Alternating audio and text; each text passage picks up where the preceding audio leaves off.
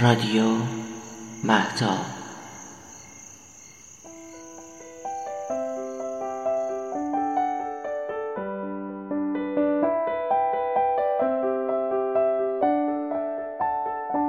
حکایتی از گلستان سعدی باب هفتم در تأثیر تربیت.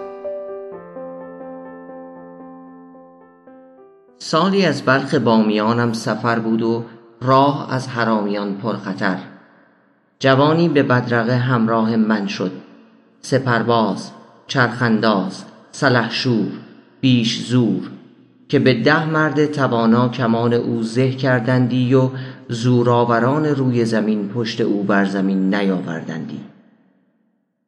ولیکن چنان که دانی متنعم بود و سایه پرورده نه جهان دیده و سفر کرده.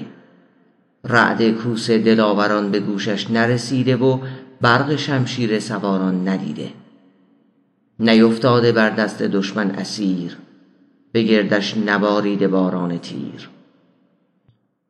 اتفاقا من و این جوان هر دو در پی هم دوان هر آن دیوار قدیمش که پیش آمدی به قوت بازو بیفکندی و هر درخت عظیم که دیدی به زور سرپنجه برکندی و تفاخر کنان گفتی پیل کو تا کتف و بازوی گردان بیند شیر کو تا کف و سرپنجه مردان بیند.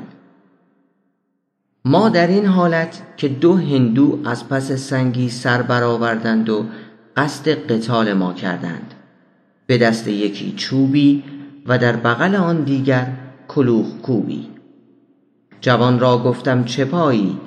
بیار آنچه داری ز مردی و زور که دشمن به پای خود آمد به گور. تیر و کمان را دیدم از دست جوان افتاده و لرزه بر استخوان. نه هر که موی شکافد به تیر جوشن خای به روز حمله جنگاوران بدارد پای. چاره جز آن ندیدیم که رخت و سلاح و جامه ها رها کردیم و جان به سلامت بیاوردیم. به کارهای گران مرد کاردیده فرست که شیر شرزه درآرد به زیر خم کمند. جوان اگر چه قوی یال و پیلتن باشد به جنگ دشمنش از هول بگسلد پیوند. نبرد پیش مصاف آزموده معلوم است چنان که مسأله شرع پیش دانشمند.